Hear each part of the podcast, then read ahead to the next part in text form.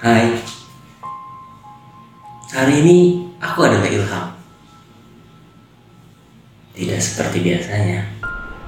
Pagi ini aku terbangun lebih pagi. Bahkan sangat pagi sekali. Ya Alasannya aku harus pergi ke Bandung hari ini. Karena hari ini ada jadwalku masuk asrama di kampusku Kalian semua pasti tahu lah. Karena sama aja. Beberapa kampus memang mewajibkan mahasiswanya untuk asrama Khususnya mahasiswa baru. Yap. Ini adalah hari pertamaku menyandang gelar mahasiswa. Belum sah sih Karena untuk menyandang gelar mahasiswa Biasanya kita harus di ospek tapi ini adalah pertama kalinya aku harus asrama. Bangun di jam segini sangat mudah bagiku. Karena tidurku pun nggak terlalu nyaman. Kepikiran tentang hari ini. Ya, ini emang kebiasaan jelekku sih. Setiap aku harus menghadapi kegiatan penting, aku pasti nggak bisa tidur dengan nyaman di malam harinya memikirkan kegiatan tersebut. Akhirnya, menunggu waktu sembari menghilangkan rasa kantuk, aku buka HP ku. Aku mencoba untuk me-WhatsApp pacarku. Aku coba me-WhatsApp.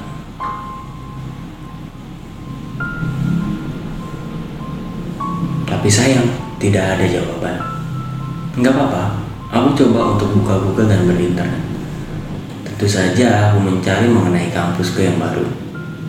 Menarik, kampus ini memang menarik perhatianku.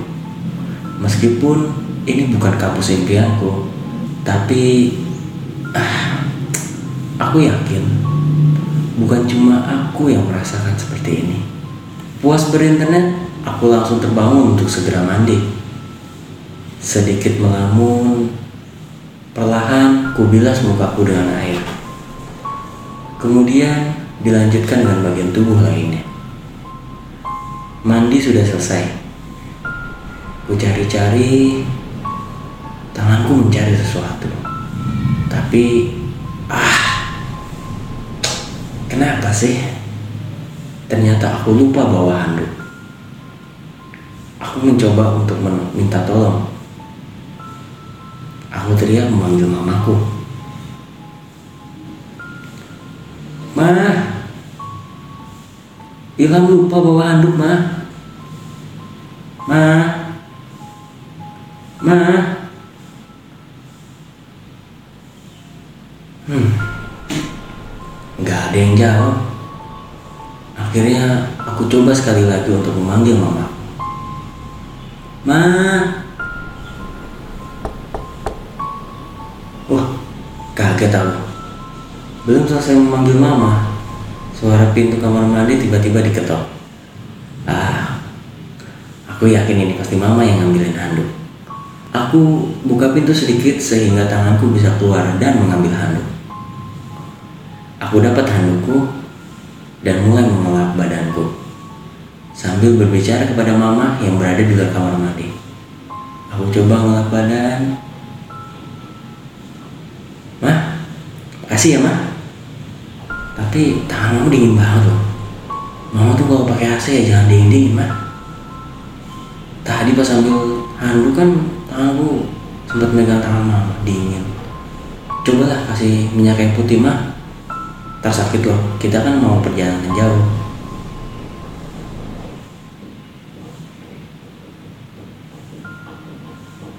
Hmm?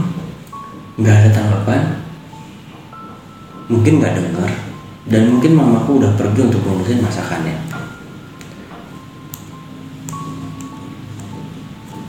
Terasa segar. Aku keluar kamar mandi dengan hanya dibalut handuk. Aku pergi ke dapur, melihat-lihat, menengok kanan, tengok kiri. Nggak ada. Mamaku nggak ada. Tapi kesempatan dong untuk ambil tahu goreng masih hangat. Aku comot satu, ku makan sambil jalan menuju kamar untuk mengganti pakaian. Baru sampai di ruang tengah, suara mama terdengar mengucap salam. Aku pun menjawab salam mama. Waalaikumsalam, jawabku. Sambil melihat mama, karena emang pintu nggak terbuka, aku bisa melihat mama dari luar. Aku keheranan. Loh, mama di masjid. Jadi, siapa ya? Kakak nih, mandi lama banget. Aku capek nunggunya tahu, kan gantian mau mandi. Suara Indra mengagetkanku. Lamunanku terpecah. Oh, mungkin Indra dalam hatiku. Iya, pasti Indra lah. Tadi aku menjawab Indra. Iya kan, sekalian keramas, Dra. Dan tahulah kalau pagi panggilan alam. Tadi juga lupa bawa handuk. Teriak-teriak nggak ada yang ngambil. Thanks ya handuknya. Mendengar jawabku, Indra berhenti berjalan dan langsung putar arah menghadapku. Hah? Handuk? Kata Indra. Terlihat muka Indra bingung sambil melihat handukku yang terlilit di pinggang. Dia menggelengkan kepalanya. Aku dan Indra saling menatap. Tatapan yang sangat dalam. Gak ada kata-kata yang keluar. Hanya muka yang saling menebas kebingungan. Aduh, siapa sih yang numpain minyak kayu putih di bawah meja? Kata mamaku yang ingin duduk.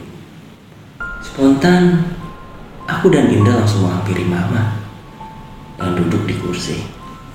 Tuh, lihat, mama jadi nginjek kan? Ini lagi botolnya juga masih di bawah. Siapa sih yang numpain? Aku dan Indra melihat botol itu tepat di samping kaki mama.